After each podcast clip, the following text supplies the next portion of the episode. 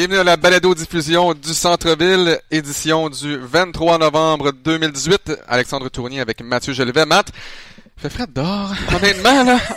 C'est notre premier sujet de discussion. Ouais, exactement. En ce 23 novembre, je suis content d'être avec vous pour cette balado du Centre-Ville. Beaucoup, évidemment, de sujets. On va essayer de faire ça en dedans de 45 minutes. Il va Et falloir qu'on enchaîne rapidement parce Ouais. qu'on a effectivement énormément de choses euh, qu'on veut parler. Et Ouais. je mentionne dès le départ qu'à la fin, on va répondre à vos questions posées par Twitter depuis trois jours à peu Mm-hmm. Près. On, On a eu on en a beaucoup. plusieurs très bonnes questions. Alors, pour s'assurer de répondre à celle-ci avant la marque de 60 minutes du show, là, on va, euh, ça- on va être pas nécessairement expéditif, mais on va enchaîner. On a beaucoup de choses à discuter.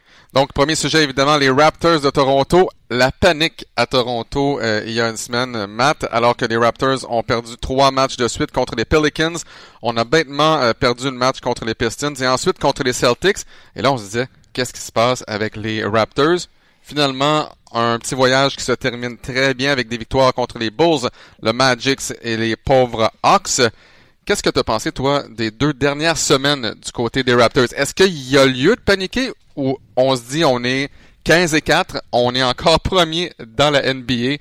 Il n'y a vraiment pas lieu de paniquer. Ben moi j'ai aimé ça en fait ce qui s'est produit parce que ça a été la première dose d'adversité de la saison. C'est un bon vieux cliché dans le sport. Hein? Faut traverser de l'adversité pour voir de quoi on est fait. Ben c'était un peu ça. On perd contre les Pelicans dans un match où les Pelicans étaient la meilleure équipe ce soir-là. Ouais. Ensuite, la défaite, comme tu dis, euh, match que tu as décrit à RDS 2 euh, contre les Pistons, le grand retour de Dwayne Casey. On sentait que Griffin, Drummond et Casey, la, la- toute la gang était gonflée à bloc pour euh, le retour à la maison de leur entraîneur. Mais ils auraient probablement pas dû perdre ce match-là, les, les Raptors. Qui menait par 19. Exact. Kawhi s'est dribblé sur le pied. Oui, à la fin du match. Ah oui, on, a- on avait toutes les Ah ouais. opportunités de l'emporter euh, contre une équipe franchement inférieure. là. On s'entend là-dessus. Et là, euh, ce qui est arrivé par la suite, j'ai trouvé ça euh, relativement normal d'une certaine façon d'aller perdre à Boston. Gros match de Kawhi.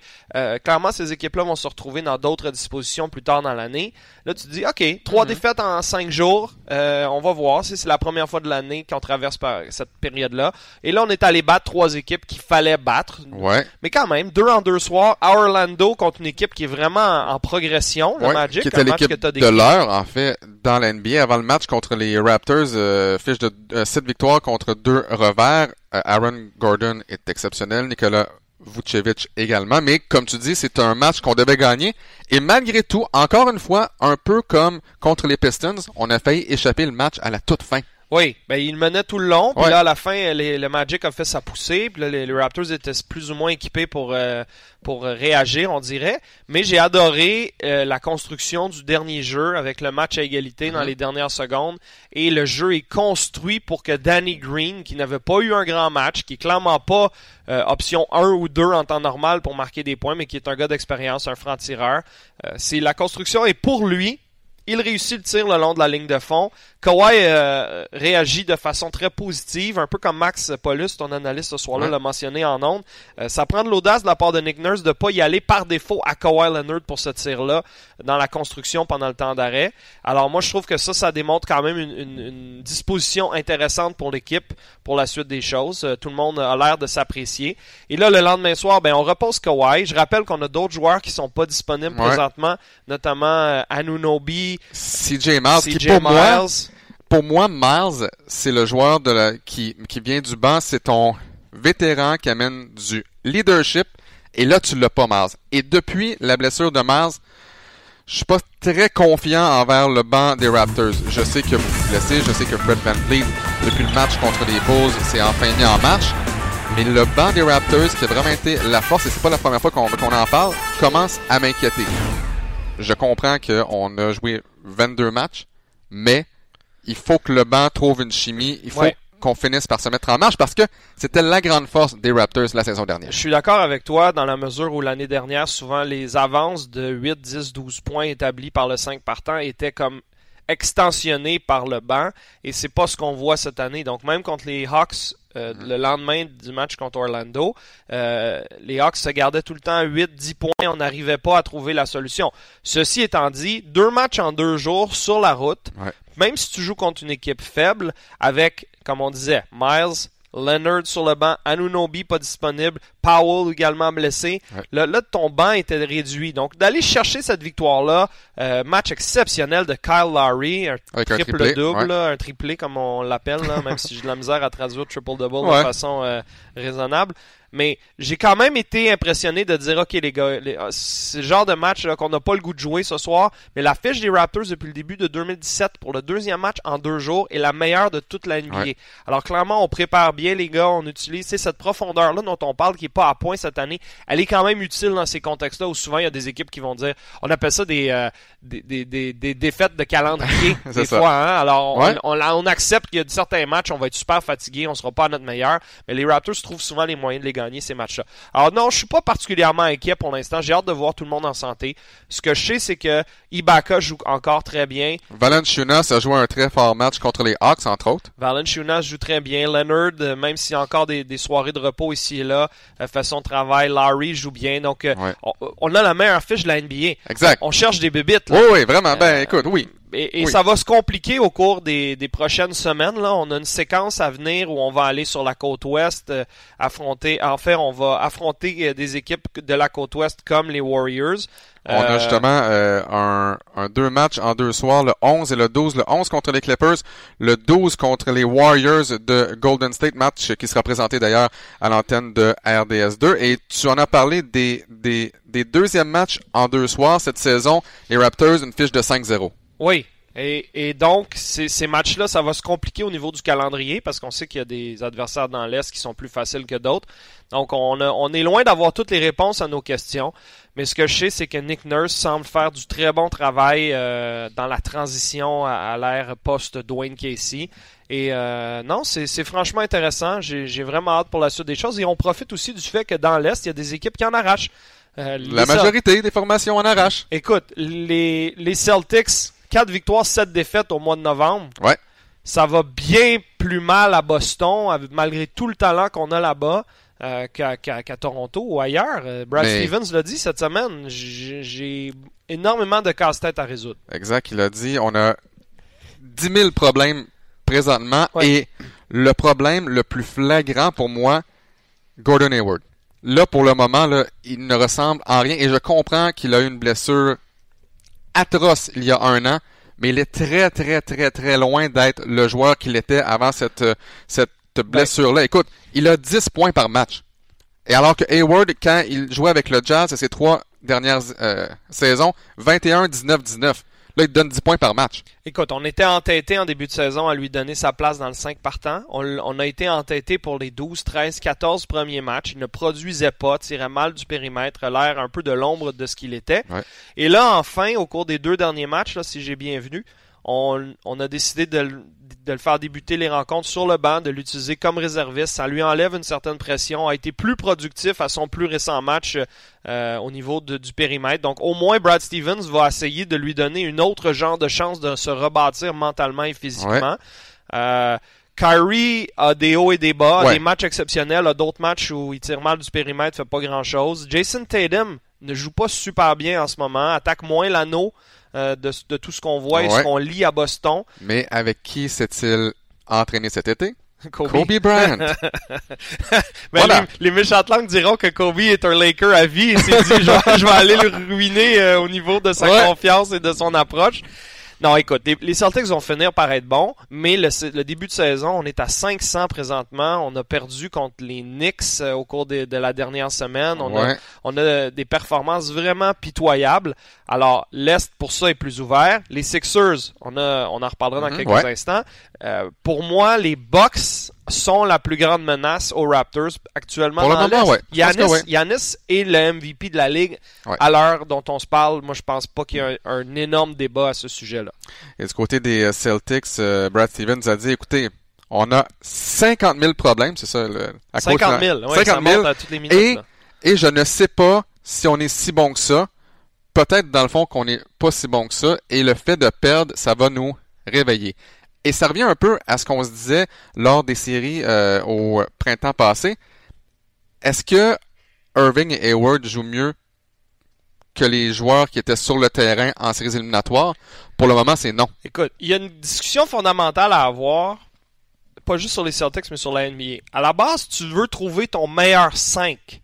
Tu veux trouver les 5 joueurs, pas les 5 meilleurs, les plus talentueux. Tu veux trouver les 5 qui ont la meilleure cohésion, qui ont les meilleurs rôles complémentaires et qui ont la meilleure euh, façon de se compléter, de la chimie d'équipe sur le terrain.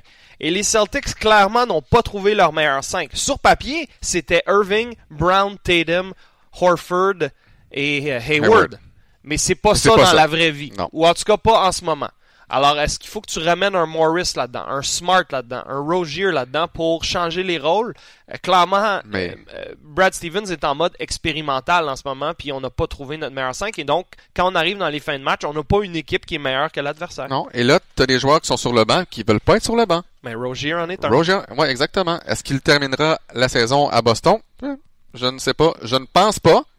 Moi non on verra. parce que c'est son année de contrat, puis euh, il coûte pas cher, puis les Celtics probablement ne pourront pas le garder avec tous les contrats qu'ils ont sur l'armasse, donc on serait mieux de l'échanger.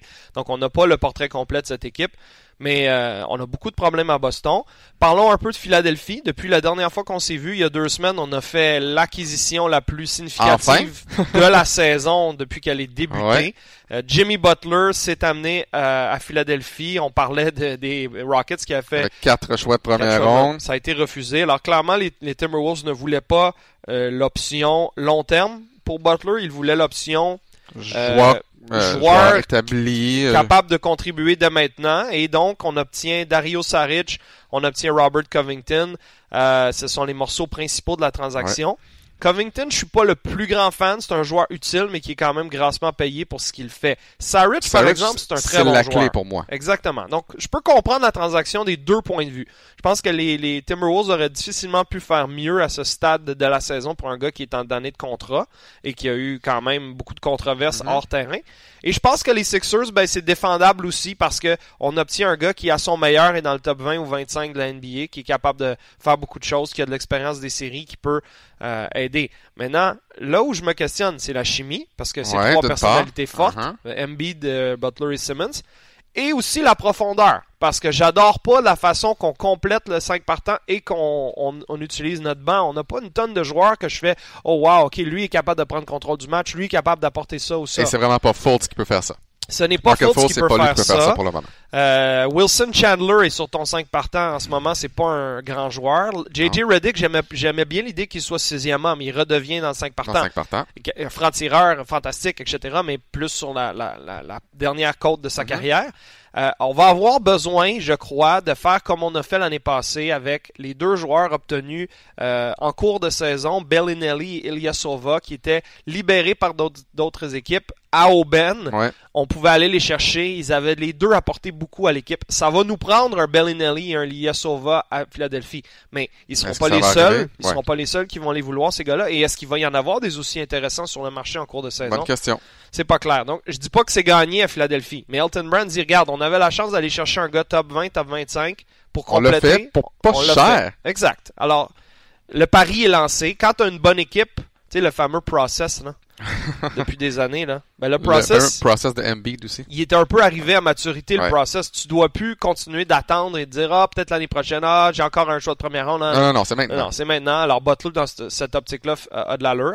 Mais on va les voir là, sur nos zones au cours des prochaines semaines, les Sixers. Mercredi prochain contre les Knicks. Et le mercredi d'après contre les Raptors. C'est vrai. Donc, ça, ça va être vachement intéressant là, de décrire en direct ces matchs-là et de voir comment opère la chimie et la cohésion avec ces gars-là. Vite vite pour euh, Donc euh, depuis qu'il est avec sa nouvelle formation, une moyenne de 17 points par match. La fiche des 76ers, 4 victoires contre un revers. Et l'autre question brièvement que j'ai pour toi, euh, c'est bien beau d'avoir un Butler, mais Ben Simmons, depuis l'avenue de Butler, ne sait plus exactement son rôle. Est-ce que, parce que dans le fond, il est un meneur de jeu, essentiellement pendant presque trois quarts, en fin de match, c'était lui qui avait les tirs difficiles. Euh, qui s'amenait vers l'anneau, mais là, il envoie le ballon à Butler. C'est Butler qui devient le joueur des grandes occasions, comme il l'a fait justement contre Charlotte. Et là, Ben Simmons, juste la chimie euh, sur le parquet, qu'est-ce qui va arriver avec ça? Ben Simmons, c'est un meneur de jeu, mais pour ce qui est des tirs en suspension, des, des jump shots, il est absolument pas là. C'est pas un gars capable vraiment de d'être très très bon à trois points c'est pas un gars qui est capable de prendre des mid-range c'est un gars qui attaque le panier. Et là, il se transforme en, en, Ben, en enfin, en- joueur qui envoie le ballon à. Butler, envoie le ballon à Embiid. Et ça n'a jamais été vraiment son rôle. si t'es Nick Nurse puis tu les regardes jouer les Sixers puis tu, tu te prépares à les affronter peut-être en deuxième ronde des séries cette année, Ouais. il y a une formule pour les ralentir. Tu- Et les Celtics l'ont montré. Oui, tu veux forcer Simmons à tirer de l'extérieur, ce qu'il voudra pas faire, parce qu'il est fantastique pour attaquer le panier, mais il y a des façons de, de lui nuire. Euh, Embiid et Butler sont plus capables de créer leur tir, donc c'est pas comme s'il était facile à défendre en fin de match, mais c'est pas une attaque classique euh, polyvalente avec 15 options sur le terrain. Donc non, ça, ça Ouais. va être super intéressant à suivre. Et il y a d'autres équipes qui captent l'attention pour des raisons négatives. Il y a les Spurs. On en parlera peut-être au cours des prochaines semaines, mais quand même trois victoires, sept défaites en novembre. Euh, j'ai fait un match 2 récemment et j'ai j'ai constaté à quel point on n'a pas une tonne d'options offensives. On mise sur Aldridge et DeRozan et c'est pas mal tout. Et lorsque c'est compliqué, lorsqu'on est dans, dans un match difficile, qu'est-ce qui se passe avec DeRozan? Ouais. C'est passe. Exact. Donc, j'ai non seulement pas très peur de cette équipe-là si je suis un club aspirant dans l'Ouest, mais j'ai l'impression que le j'ai l'impression qu'ils pourraient ne pas faire les séries et je serais pas 100% surpris parce qu'il y a des équipes qui surprennent positivement. Là-bas, on parle des, euh, de Memphis, on parle des Clippers qui sont vraiment compétitifs en début de saison.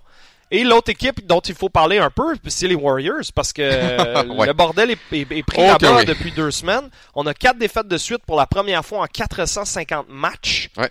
Et on a... euh, Et c'est une pas équipe- tant le nombre de défaites, moi, qui, qui me surprend. C'est qu'on perd par 28 contre le Thunder, par 21 contre les Rockets. Même si tu passes d'avoir 5 superstars à 2. Ouais. Parce que t'as pas Curry en ce moment, Exact. mais les autres sont pas mal là. Draymond Green peut-être moins, mais t'as quand même Thompson et. Durant, puis t'es même pas Et t'es compétitif. supposé gagner. C'est fou ça. Alors là, ça nous montre que peut-être que c'est pas éternel la, la, la, la, la magie là-bas. Peut-être que Kevin Durant commence à regarder la situation d'un autre œil avec la, la, la, la prise de bec qu'il a eu avec Draymond Green, le fait qu'il est en année de contrat lui aussi.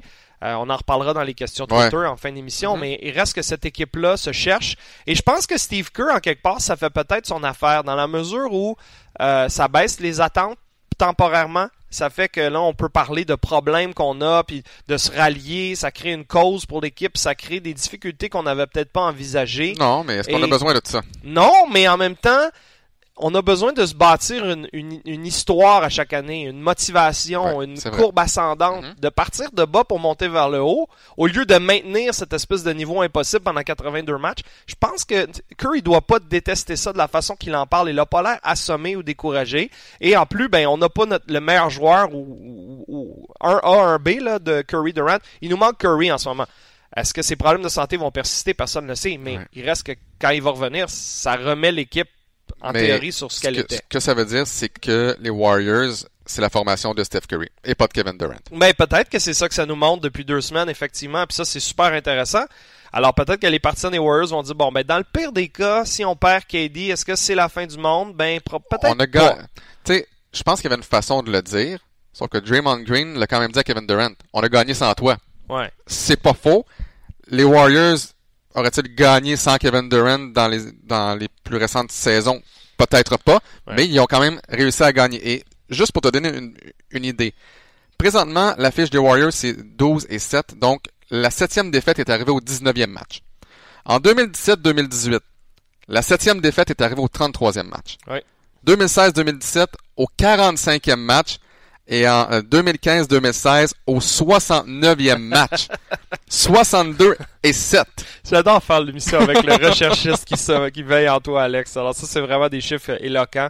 Euh, écoute, je suis pas inquiet. là. La morale de l'histoire, je suis pas inquiet pour les Warriors pour l'instant. Non. Mais on traverse des moments d'adversité en début de saison qu'on n'avait pas traversé depuis 3-4 ans.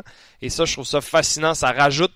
Tu sais, tu regardes le classement là, en ce moment, là, Est et Ouest, là, puis tu vois des équipes qui mettent beaucoup de piquant. Là. Écoute, Le en ce moment, là, vous... vous- Magic, pour moi, là, c'est la surprise dans, dans l'Est présentement. Et on est septième, là. Ouais. Mais on a un potentiel. Aaron Gordon est en émergence. Mais regarde l'Ouest en ce moment, là. On est le 23 novembre. Tu te réveilles ce matin, tu sais ça, je vais aller regarder le classement de l'Ouest. Memphis au premier rang. Portland deuxième. Les Clippers troisième. OKC quatrième après un début de saison catastrophique. Golden State, Denver, Houston 8.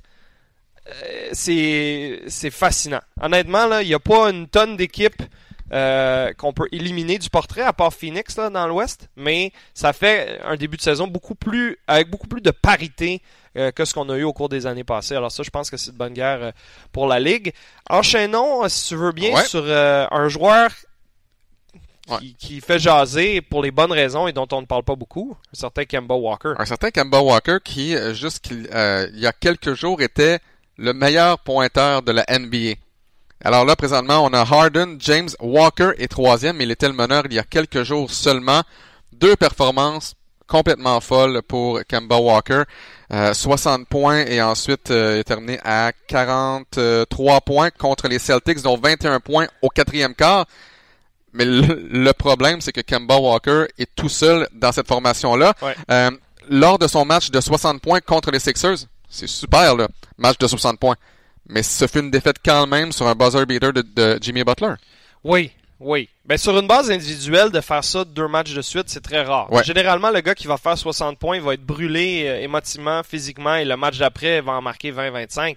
Là, de faire ça deux soirs de suite, ça nous montre beaucoup sur le genre de marqueur qu'il est et qu'il Ouais. est devenu dans l'ombre, dans un marché euh, un peu obscur à Charlotte, avec euh, très peu de présence en série au cours des 5-10 dernières années, très peu de matchs à la télévision. Comme tu dis, pas beaucoup de bons joueurs autour de lui. Clairement, on a failli à la tâche avec les Hornets et Michael Jordan et Mhm. toute son équipe là-bas pour euh, trouver des joueurs complémentaires qui permettraient Ouais. de maximiser le talent de Kemba Walker et d'aller au moins en série une fois de temps en temps. Ça, c'est vraiment un échec. Parce que on a euh, un excellent joueur de banc qui peut prendre la place de Kemba Walker, un, un certain Tony Parker. hein. Oui, Tony Parker. Tony Parker, quand t'as Tony Parker comme, comme, comme deuxième point de guard, quand même, euh, disons que ça fait le travail. Et dans le cas de Kemba Walker, souvenez-vous, hein, il va devenir joueur autonome sans compensation Alors, à la fin de l'année. fait il 12 peut faire de millions l'argent. là. cette année. C'est une aubaine majeure dans la NBA de nos jours. Dernière année d'un contrat de 4 ans, 48 millions. Il va avoir 29 ans en vue de son année euh, d'autonomie. Et il a dit avant le début de la saison, euh, j'écoutais un podcast dans lequel il était invité, il a dit je, je dois beaucoup à l'organisation, je vais être très ouvert à l'idée de signer ici à long terme. Mais honnêtement, ce serait une mauvaise décision de carrière. Ouais. C'est à lui de profiter du fait qu'à 29 ans, il a encore de bonnes années devant lui. L'argent ne sera pas un problème. Il va faire plus d'argent s'il décide de rester à Charlotte.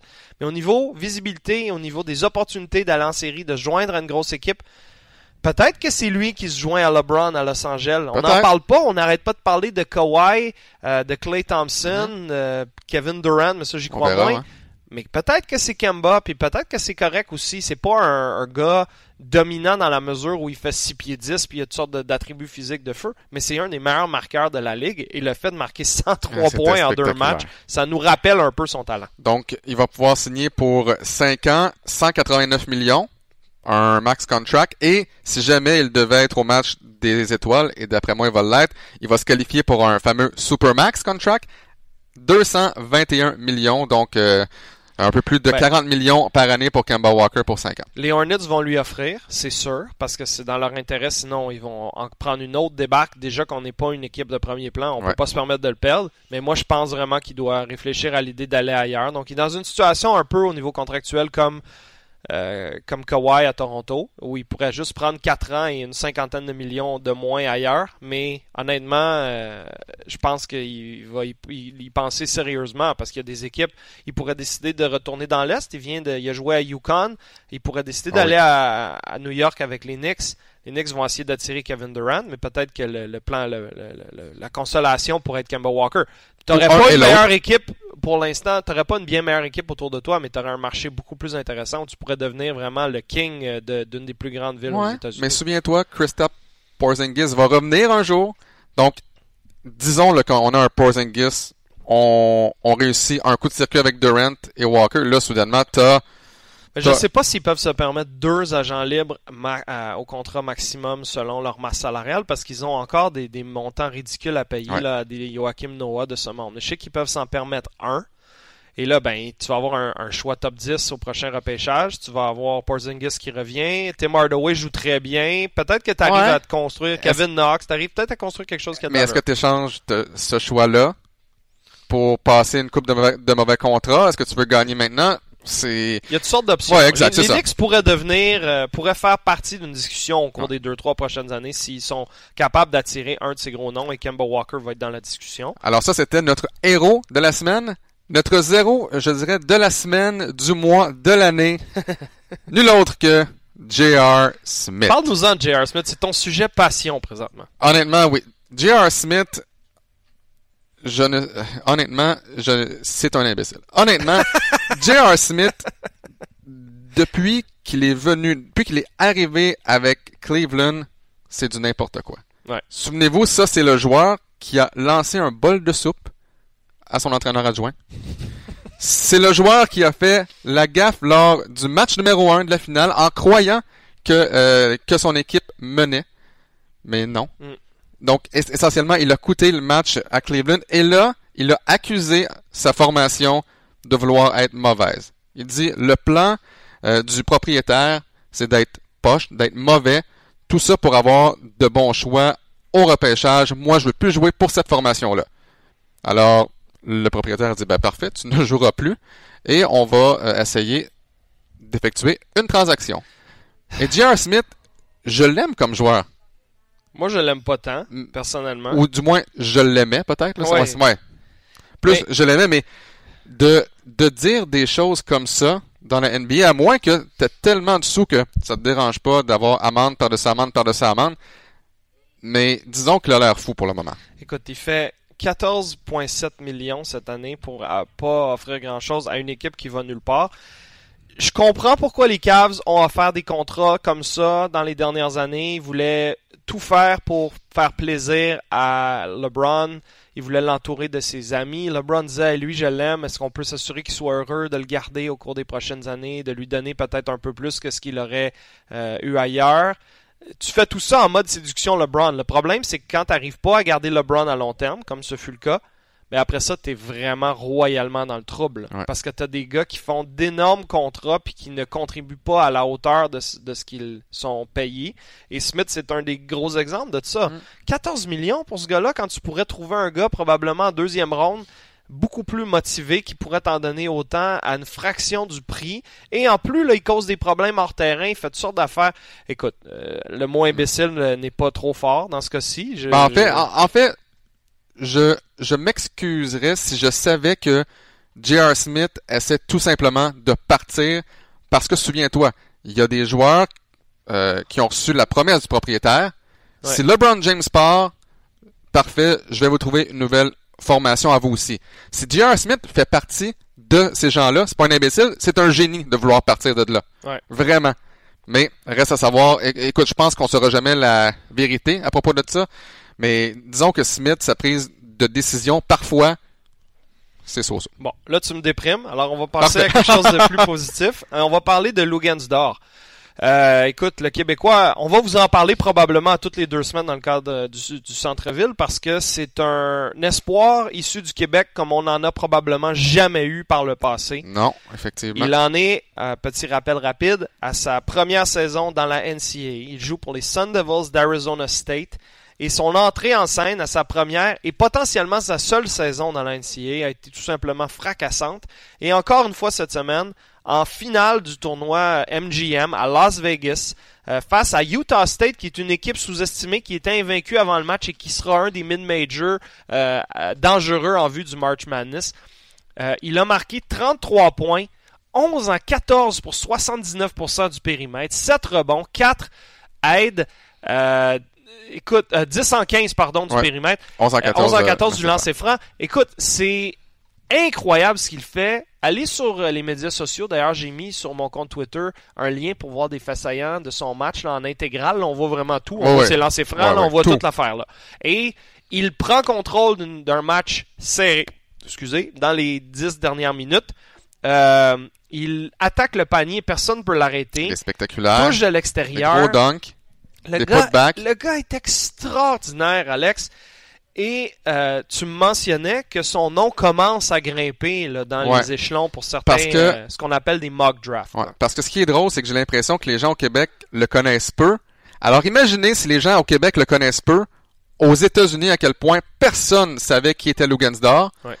Et là, j'ai honnêtement, Lugansdor est un des gros buzz présentement sur Twitter. Ouais. Tu sais, oui, là, on a Duke avec euh, euh, Barrett, Williamson et tout et tout, et je ne compare vraiment pas Dor à ces joueurs-là, mais le buzz présentement qu'il y a sur Twitter avec Dor, c'est exceptionnel. Euh, donc, dans les mock drafts, il y en a un sur Sports Illustrated présentement qui euh, met Dor au 18e rang. Wow. Il Au n'appara- 18e rang. Il n'apparaissait nulle part avant le début de la saison. Nous, on savait qu'il était bien coté, mais souvent les joueurs issus du Canada figurent pas dans les top 100, euh, comme c'était le cas sur le, le site d'ESPN, qui est une des références, le top 100 des joueurs les plus en vue, Ouais. recrutés en vue de la nouvelle saison. Il ne figurait nulle part, mais il était classé 5 étoiles. C'est simplement bizarre de la façon qu'on traite des fois les joueurs issus du Canada, les joueurs qui passent par euh, les États-Unis ensuite. Mais nous, on savait que physiquement, bâti Ben, comme écoute. une armoire à glace, avec toutes sortes d'aptitudes, un peu à la Russell Westbrook en termes de polyvalence, euh, éléments physiques, explosion vers le panier. Mais là, il est en train de le montrer à tout le monde. Et un gars comme ça, en plus, il semble apprécier de ses coéquipiers de selon ce qu'on lit. Ouais. bien intégré là-bas. Euh, essaie pas de, de prendre toute l'attention. Il veut juste faire parler ses performances.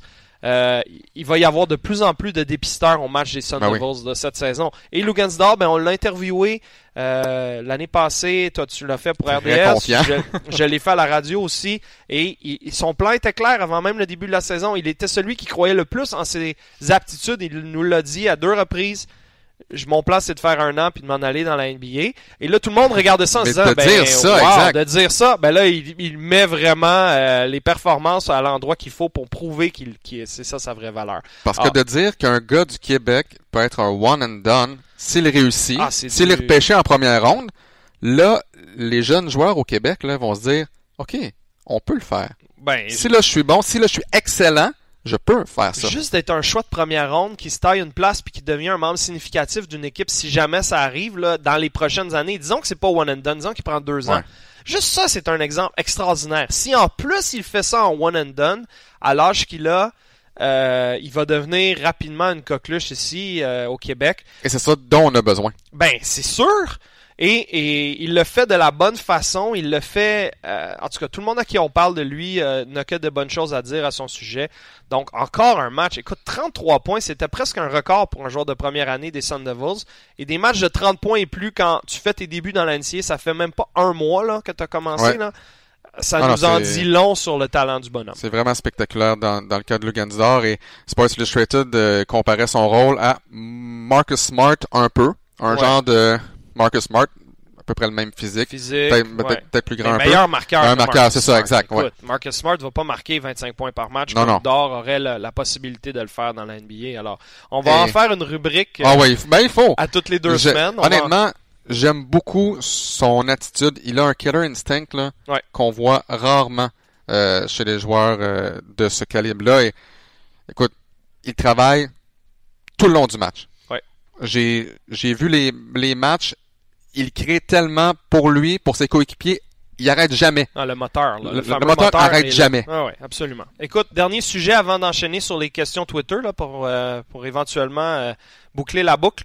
Euh, Chantal Vallée. Ouais. Euh, Parlons-en pendant quelques, quelques secondes, quelques minutes. Euh, Entraîneur-chef des euh, Lancers de Windsor euh, dans les rangs universitaires canadiens au niveau féminin. Ouais. Euh, cinq championnats nationaux au cours des dix dernières années environ. Ouais, exact. Euh, le premier en 2011, le dernier en 2015. Et euh, ju- juste pour vous dire, dans ces cinq saisons-là, les Lancers ont perdu six matchs c'est, c'est, en cinq ans. C'est fou. On, part, on partait de rien avec un programme qui n'allait nulle part.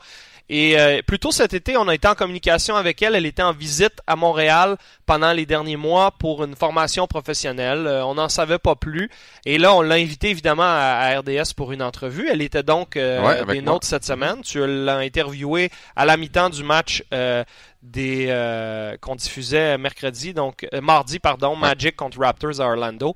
Euh, une femme fascinante, euh, très charismatique qui ne pouvait en parler le soir de l'entrevue, mais ça a été annoncé le lendemain Ouais. euh, qu'elle devenait la première entraîneur-chef et directeur général d'une équipe pro masculine en Amérique du Nord, euh, une équipe donc à Les Hamilton, Honey Badgers exactement, Hamilton euh, dans une nouvelle ligue d'été d'été. essentiellement. Donc elle va pouvoir encore être à, à Windsor et à Hamilton. Mais écoute, c'est non seulement mérité, mais c'est ça va être une expérience fascinante parce que elle semble avoir la personnalité et euh, le respect qu'elle va engendrer Ouais. et tous les attributs nécessaires pour avoir du succès dans ce rôle-là. Et lorsque tu lui parles, ça paraît que c'est une passionnée. Ça paraît qu'elle connaît ça.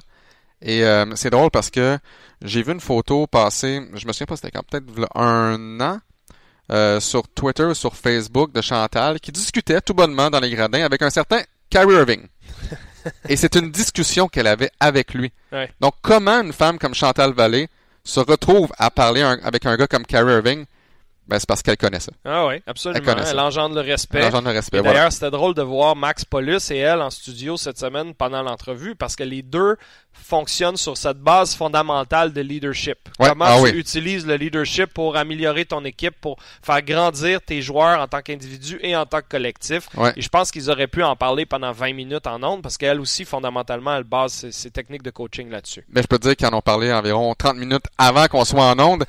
Et ce qui est drôle, c'est que rarement j'ai vu un Max Paulus chercher ses mots que lorsqu'il parlait avant le match. Ouais. On voyait que Max Paulus était impressionné par cette femme-là. Ouais. Et je pense que au premier contact avec une femme comme Chantal Vallée, c'est exactement ça qu'elle inspire. Non, non. Du respect, euh, de l'admiration. Écoute, pour moi, on en parle peut-être moins parce que elle était à la tête d'une formation féminine. Mais pour moi, c'est la Dave Smart féminine. Ouais, ben c'est une super bonne comparaison et euh, on- bref, on voulait prendre une minute ou deux pour la féliciter de Ouais. ce bel honneur et de dire qu'on va la suivre avec grand intérêt et on la reverra peut-être une fois ou deux en fin de saison à RDS, euh, soit en entrevue ou peut-être en invité pendant une soirée pour un match des séries parce que franchement, elle a beaucoup à apporter. Écoute, on passons aux questions Twitter, on en a plusieurs, on veut essayer de- d'y répondre à toutes. Euh, merci d'avoir pris le temps de nous écrire euh, eu au cours des, des deux derniers jours. Alors, on commence avec Gabriel Le Sieur. Euh, qui nous demande, à part Golden State, avec quelle équipe voyez-vous KD l'an prochain? Et en parallèle à ça, on a eu une question euh, de Mirac qui disait, croyez-vous que Durant pourrait faire un LeBron James et retourner à OKC? je vais répondre en premier, j'ai hâte de Ouais, t'entendre après. Euh, je ne crois pas que retourner à OKC est une option parce qu'il y avait un facteur euh, émotif euh, de, de LeBron, né en Ohio, avait promis de gagner un titre en Ohio. On n'avait pas gagné depuis 50 ans, quoi que ce soit à Cleveland. Et il y avait quelque chose qui allait plus loin que juste le basket et la business du sport. Casey n'a, euh, Durant n'a pas cet attachement-là au Casey. Son départ a été houleux. Sa relation avec euh, Westbrook n'a jamais été euh, super claire et facile. Et là, elle est vraiment, euh, disons que, Alors moi, moi, je, les deux, là, oublie ça. moi, je dis absolument pas au KC, mais au niveau des autres endroits, euh, New York est une option parce que ce serait son équipe, parce que ce serait un gros marché. J'ai l'impression que peut-être ce qu'on voit en ce moment, c'est qu'il a le désir euh, d'aller devenir le mâle alpha en quelque part et de bâtir un projet qui serait le sien et de tenter de gagner un titre ailleurs sans l'aide de Curry et compagnie. Mais ça, c'est mon feeling Ouais. personnel. là, parce que oui, peut-être les Clippers, ils pourraient avoir un rôle semblable, mais... T'imagines? Ben, Durant contre LeBron, LA contre LA. ça serait, ça Ça serait, serait magique. ça serait génial. Et euh, il y a beaucoup de bons jeunes à- avec les Clippers, Ouais. chez Gilgis Alexander, des gars qui coûtent pas cher. Ils pourraient venir se greffer un meilleur noyau là que à New York où ça serait plus difficile. Qu'est-ce que t'en penses? Ben, moi, je pense que la vérité, c'est que Kevin Durant pourrait améliorer n'importe quelle équipe. Euh, je le vois honnêtement plus à New York. Si tu veux être le mâle alpha, si tu veux être dans un marché de basketball comme New York, ça pourrait être à, à LA. Mais la vérité, là, c'est que j'ai l'impression là, que c'est du bruit. Ça fait Toi, trois, penses qu'il reste à Golden trois State? semaines. Moi, je pense que oui. Je pense que c'est du bruit, encore une fois. Le- J'ai hâte de voir, lorsque Seattle aura une formation dans 7 ans, est-ce qu'il va aller finir sa carrière là-bas, peut-être. Il y a un attachement émotif plus grand avec Seattle qui l'a repêché dans la NBA qu'avec OKC. Mais d'ici là, là. Il je- reste que si, si- il reste que s'il gagne 5 titres en 7 ans à Golden State, il va toujours y avoir une petite voix qui va dire dans sa tête ou dans les médias, t'es allé te greffer à une équipe championne, tu nous as jamais montré que tu pouvais le faire ailleurs. C'est C'est ce qu'on disait discutait Uh-huh. Ouais, ouais. il y a un an et ça va demeurer vrai tant qu'il reste dans cette situation-là. Mais est-ce C'est pas est-ce que que ça qu'il serait va le faire? C'est pas que ce serait une mauvaise décision de Non. rester là. C'est juste que je pense que ça doit être le débat interne qu'il doit y avoir. Je vais tout le temps être numéro 2 parce que comme tu disais tout à l'heure, c'est plus l'équipe à Curry au niveau des yeux des partisans et de, de, de bien des gens dans la Mhm. ligue que celle de Durant, même si Durant a été le meilleur joueur en série l'année passée. Ouais. Donc, c'est la fameuse question. Mais est-ce que tu. C'est ça le problème, c'est que si tu pars des Warriors et que tu ne réussis pas à gagner, là, tu as quitté une formation, tu aurais pu en gagner 6 championnats, 7 championnats, 8 championnats, comme dirait, comme dirait un certain LeBron. Ouais. Et là, non. Alors, si tu es pour partir, arrange-toi pour gagner. Est-ce que Scottie Pippen se dit, lui, ah ben là, je jouais avec un certain euh, Jordan, dans le fond, c'est pas à cause de moi qu'on qu'on a gagné. Non. Et il a gagné quand même. Donc, pour moi, pourquoi tu quitterais cette formation-là? Simplement pour ton propre ego personnel? Je sais pas. Je sais pas. Bon, ben en parallèle à cette question-là, Simon Servant nous demande plusieurs questions. On va en choisir Ancien une ou deux. RDS, Ancien collègue on. RDS, qu'on salue, effectivement. On répondra pas à toutes parce qu'on est ici pour une demi-heure. Mais il demande, est-ce que les Warriors doivent sacrifier Green pour sauver la chimie de leur équipe? Très intéressante question. Et moi, je crois que oui. OK. Personnellement, j'ai l'impression que de un, il est en année euh, de contrat, ou peut-être qu'il lui reste un an. Je vais vérifier pendant que après que tu, tu commences à parler. Mais euh, il, il reste que pour la chimie, c'est pas évident. Je pense qu'il il est moins dominant, moins imposant dans le match, dans un match typique ou dans une saison typique qu'il l'était il y a 3-4 ans. Tu pourras pas payer tout le monde 30 millions par année. Tu pourras pas payer Thompson qui a dit je, veux, je pourrais revenir, ça me ferait plaisir de revenir, mais je ne prendrai pas une aubaine sur mon prochain contrat. Euh, Green, euh, écoute, bon, ben tu vois, Draymond, il lui reste effectivement une autre année après celle-ci. Mais que Thompson arrive à échéance, tu pourras pas payer 4 gars 30 millions, 35, 40, 25 millions et avoir une masse salariale de 180 millions avec des pénalités et des taxes infinies. Moi, je pense que Green est le gars à sacrifier, même s'il t'apporte beaucoup de choses au-delà de, des points marqués et tout ça. Mais je pense que c'est pas évident au niveau de la chimie, de la gestion de, du personnage euh, à chaque semaine, à chaque mois, à chaque Ouais. année. Euh, et je pense qu'il aurait encore une valeur à 28 ans sur le marché des échanges. Moi, je l'échangerais personnellement. Moi, je pense qu'au niveau salarial, le contrat d'un gars comme André Guadala qui gagne 16 millions cette année, 17 millions dans un an, si on se débarrasse de Guadala, on a plus de flexibilité au niveau de la masse salariale. Le problème que j'ai avec Draymond Green, c'est qu'on a toujours dit que c'était le glue guy, entre guillemets, de cette formation-là. Et là, j'ai l'impression que c'est pas le glue guy du tout, c'est un décapant. Présentement, il fait en sorte qu'il n'y a plus de chimie nulle part et que cette formation-là tient en rien. Pour un, et j'aime beaucoup Green. J'aime beaucoup ce qu'il ce qu'il amène offensivement, défensivement, son intensité, mais c'est ton guy qui n'est qui qui ne fait plus ça. Ouais. Donc si tu sers un, un Green là, qui marque 10-12 points par match à 30 millions, non. Non, je suis d'accord avec toi. Moi, j'ai l'impression que, que c'est l'autre volet de la chose qui, qui, qui le rend euh, très échangeable, à mon avis. On pourrait peut-être pas repartir sur des nouvelles bases, mais un peu changer la, la dynamique de l'équipe. Peut-être que tu es capable d'aller chercher deux joueurs intéressants pour lui cette année. Et, et là, tu recrées un peu de plus de profondeur. De Marcus Cousins devrait devenir disponible dans les prochains mois. Euh, on a, on- moi, moi, personnellement, je l'échangerais, mais c'est un, un très bon débat. Euh, une autre question qu'on a reçue, Manuel Villeneuve. Question euh, vraiment pointue, technique et impressionnante. Là. Avec les succès de Terry Rozier lors des dernières euh, séries éliminatoires, semblerait que le retour à un ball dominant point guard comme Kyrie, donc un point guard qui veut vraiment dribbler beaucoup le Ouais. ballon, euh, s'avère plus complexe que prévu pour Boston. Est-ce à Kyrie d'adapter son jeu au système ou à Brad Stevens d'adapter le système à son joueur étoile? Écoute, c'est super euh, poussé comme question. Ouais, On mais- pourrait en parler longtemps, mais ça fait partie, cette question-là de Manuel, des problèmes qu'on vit tantôt, présentement et que, dont on a parlé tantôt. Je suis pas certain que Brad Stevens sait exactement c'est quoi la meilleure approche pour son équipe et donc qu'est-ce qu'il doit dire à Kyrie. J'ai besoin que tu... Parce que Kyrie, c'est un magicien avec le ballon. Ouais. dans les mains. Tu peux difficilement dire à Kyrie, je veux que tu dribbles moins, je veux qu'on roule le ballon plus, je veux que tu changes ta personnalité. Mais on n'a pas trouvé la façon pour Kyrie de maximiser le talent de toute l'équipe autour de lui. Alors, est-ce que Kyrie en est un autre qui se cherche à Boston? Lui aussi, il est en année de contrat. Ben, c'est ça mon point. D'après moi, là, c'était Brad Stevens, tu laisses faire Irving. Je veux dire, tu le laisses jouer. Tu le laisses jouer. Tu le laisses jouer. Ouais. Tu, tu le laisses jouer, ne serait-ce que parce que tu veux qu'il reste. Il reste que l'équipe en série l'année passée, qui a donné autant de troubles à tout le monde, qui s'est presque qualifié pour les finales de la NBA sans Kyrie et Gordon Hayward, l'a fait surtout autour de Jason Tatum, qui était le plus jeune joueur dans l'équipe, mais qui était le meilleur joueur de l'équipe. Et là, Jason Tatum, on dirait qu'il est perdu là, ouais. avec Kyrie qui a repris sa place. Alors, peut-être que le fait de laisser jouer Kyrie, ça fait beaucoup plus mal à l'équipe et à Tatum en particulier qu'on le réalisait. Donc, peut-être que Kyrie doit euh, Stevens et Kyrie doivent s'entendre sur le fait qu'il faut absolument réimpliquer davantage Tatum parce qu'on est meilleur quand Tatum prend 18 tirs par match. Sauf que si tu impliques Tatum, impliqué. ça veut dire qu'il y a des joueurs qui sont moins. Écoute, Là, c'est. ben, le- le meilleur 5 là, Ouais. Dont on parlait, ben, il est là le problème en ce Ouais. moment. Et comme on disait il y, a, il y a deux semaines, c'est là que tu vois que Steve Kerr est un génie. Ah ouais, absolument. Ah, Parce ouais. que lui- Ouais, ouais. Il a fait en sorte que cette formation-là gagne malgré tout le talent qu'elle avait. Ah, Et là, pour le moment. Brad Stevens, euh, c'est la première fois qu'il a ça à vivre.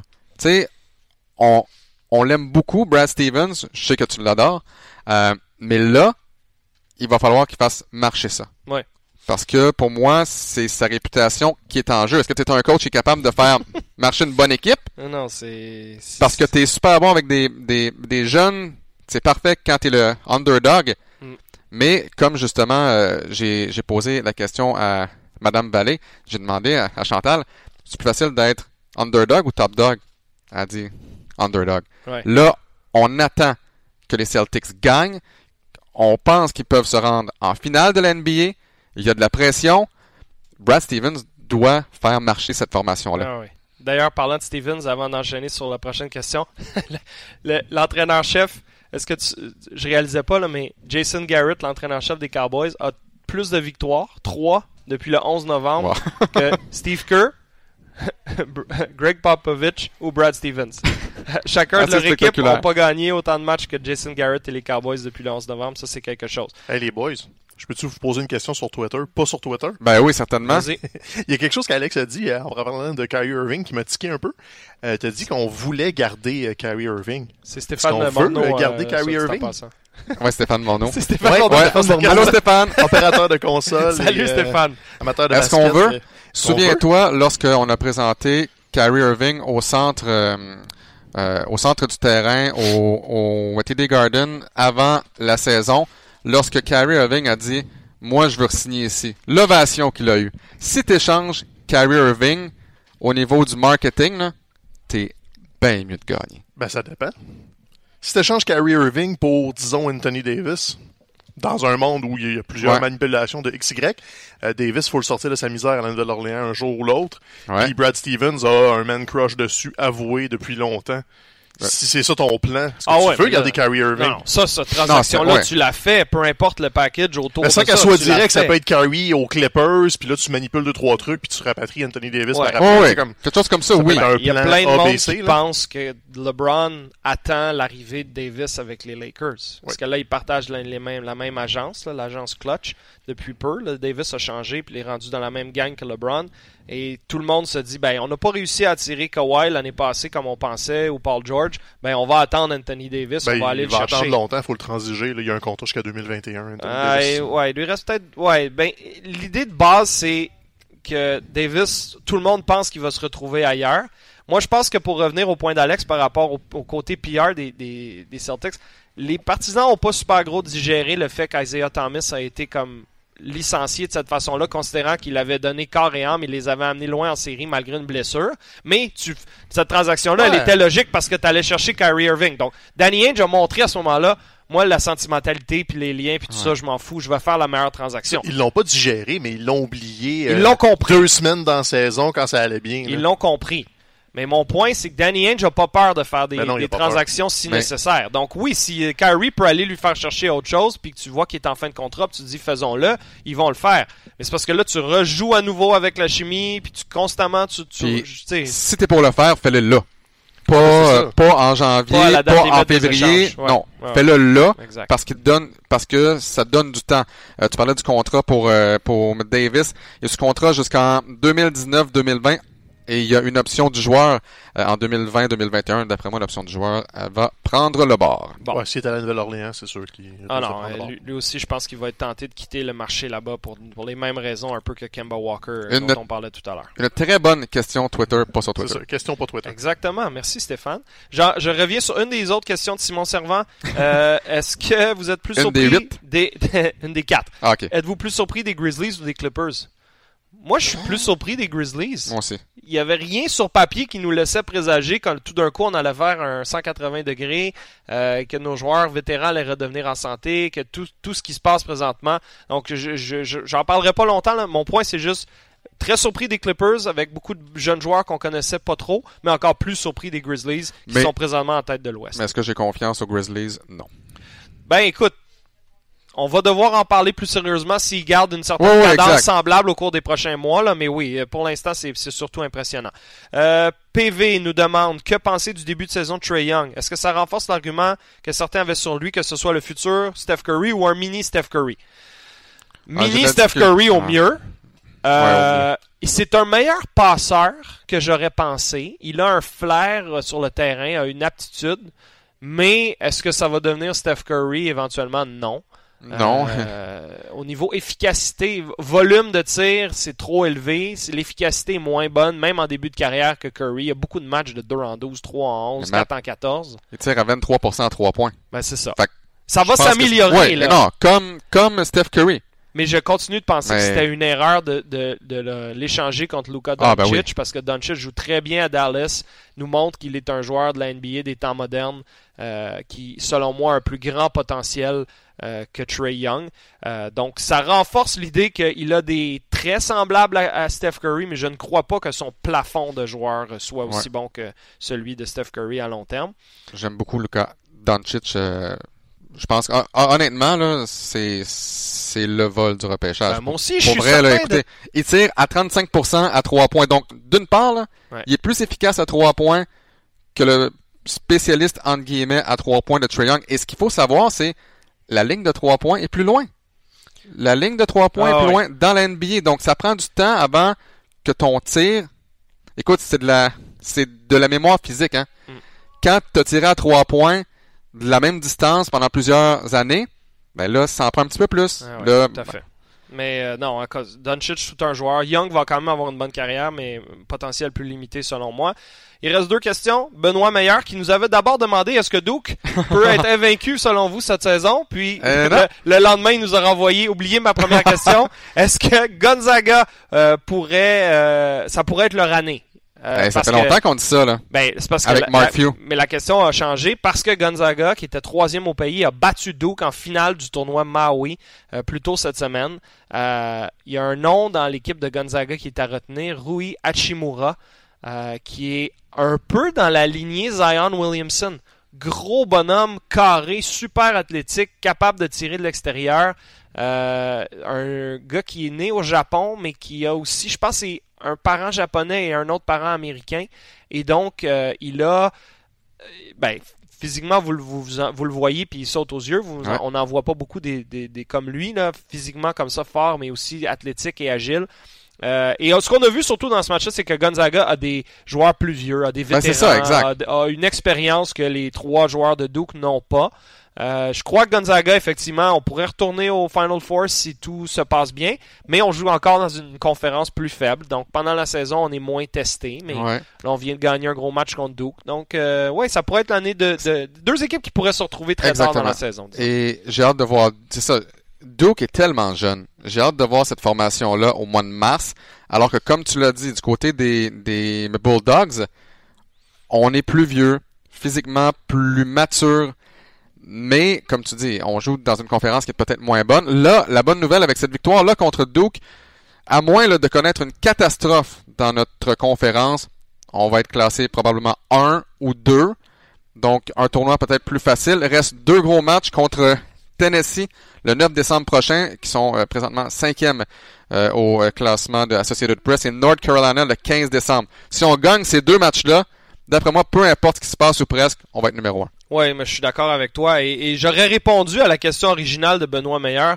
Non, Duke ne sera pas invaincu. C'est beaucoup trop difficile. Dans, Surtout de- rendu dans cette conférence-là. Dans cette conférence-là, avec les matchs hors conférence qu'on joue, avec l'attention, on a une grosse cible sur le dos soir après soir. Tout le monde veut battre Barrett, Williamson et compagnie. Ah de ouais. maintenir ça pendant 4-5 mois, c'est impossible. On finit par en perdre au moins deux ou trois. Donc, on a déjà brisé la glace. Là. On a eu notre première défaite de la saison. Et Coach K peut commencer à passer à autre chose, leur montrer des bandes vidéo, des choses à améliorer. Barrett n'a pas été extraordinaire dans ce match-là. A été quand En même fin de bon. match. En fin de match, a été plus dur. Zion, on voyait un petit peu plus ses limites aussi contre une bonne défensive structurée. Donc, on a des croûtes à Ouais. manger, mais... euh, Et là, l'autre question maintenant, est-ce que Duke terminera avec une défaite? Bon. Ouais. à chaque fois, ça, ça va être ça. Est-ce que Duke va finir avec une seule défaite? Il va en avoir deux plus défaites? qu'une. Il va en Voilà. avoir plus Ouais, ouais. Et la dernière question, et je suis très content qu'Alexandre Lahaye nous l'ait posée sur Twitter au cours des deux derniers jours. Que pensez-vous de Joseph Chartouni à Marquette, qui a beaucoup de temps de jeu mais ne prend pratiquement aucun lancer? Écoute, mercredi, Joe Chartouni, qui est, euh, on a également reçu à RDS au cours des dernières années, un gars super sympathique qui a joué son basket euh, québécois au Collège Brébeuf pour Michael Chmielewski, euh, qui est allé jouer ses trois premières années universitaires à Fordham dans l'État de New York, euh, donc une équipe faible, une équipe dans une conférence euh, intéressante, l'Atlantic 10, mais pas un bon programme à Fordham, et que là termine en tant que graduate transfer sa, sa carrière NCA avec les Golden Eagles de Marquette, qui est une équipe du top 25, euh, qui joue dans l'aréna euh, avec les, qui partage l'aréna des Bucks de Milwaukee dans un marché su- très pro basket, qui on adore notre, notre basket là-bas. Fantastique expérience pour lui. Il espérait, Chartouni, être le meneur de jeu partant de cette équipe. On lui avait pas promis, mais on lui a dit la, la porte va être grande ouverte. Il n'est pas partant pour l'instant, mais euh, a connu un premier match de, de 16 points euh, au cours des deux dernières semaines, a été efficace du terrain. Et là, mercredi, il jouait contre Kansas. On a perdu par 9 points contre la deuxième meilleure équipe au pays. Chartouni n'a pas débuté le match, mais a joué 28 minutes. 3 points, 8 aides. 1 en 1 du périmètre. Il a pris un tir en 8 minutes. Alors ça, ce que ça me dit, c'est, et, on l'avait observé à Fordham, c'est pas le gars qui veut avoir le ballon dans ses mains en tout temps, qui veut prendre tous les tirs. Il vole beaucoup de ballons, il joue très bien en défensive, il crée pour ses coéquipiers, mais c'est pas un gars qui veut tirer souvent. Un tir, c'est vraiment pas beaucoup, et ça, ça m'inquiète un petit peu pour le rôle qu'il pourrait prendre dans l'équipe et surtout pour une carrière pro parce qu'il nous a dit si c'est pas dans la NBA, j'aimerais ça jouer pro en Europe. Il, il- ça serait correct qu'il tire un peu plus et qu'il montre un peu plus cette valeur-là offensive à tous les dépisteurs un peu partout dans le monde. Mais 8 aides dans Ouais, un match ça, contre Kansas qui est deuxième au pays. C'est un gars qui commet très peu d'erreurs, qui peut aider ton équipe. C'est un bonhomme, moi, qui m'impressionne. Mais euh, un tir, ou deux tirs, ou trois tirs, c'est pas tout à fait Non. assez. J'espère qu'il va trouver ses repères. faut se rappeler, il joue pour une nouvelle équipe. là. Exactement. Il part essentiellement à zéro avec des coéquipiers qui ne jouera avec eux qu'une seule saison. Et t'es meneur de jeu dans un nouveau système, euh, tu ne pars pas les matchs, ça c'est une dynamique qui est vraiment différente. Euh, écoutez, il a tenté 13 tirs cette saison en 103 minutes. Donc euh, il, il en tentait en moyenne il y a un an 10,6 avec Fordham, là il est à 2,6 par rencontre. Ah, c'est fou ça. C'est vraiment pas pareil. Euh, pour ce qui est des passes et pour le reste de ses statistiques, bon, si on si on prend en considération qu'il joue 20 minutes par match et qu'il en joue 35, ça, mais ça se ressemble beaucoup. Au chapitre des vols de balles, ça par exemple, c'est quelque chose qui m'intrigue. 0,2 par match cette saison, alors qu'il y a un an, 3,3, 3,2. Ouais, Est-ce que ouais, ça, euh, Il y a des choses qui vont se replacer là-dedans. Euh, et comme je vous dis, il a connu ce, ce match de 16 points face à Presbyterian euh, quatre jours avant la, la rencontre contre Kansas. Donc clairement, il commence à prendre un peu plus sa place dans l'équipe. Mais euh, j'ai- j'ai- on va le suivre avec intérêt Ben et oui. on va d'ailleurs lui parler clairement une fois ou deux au cours de la saison pendant nos reportages euh, de la NBA euh, sur RDS2 parce que les Québécois qui s'illustrent un peu partout cette année, il y en a plusieurs et c'est bien qu'on parle de Joe Chartouni pendant quelques minutes.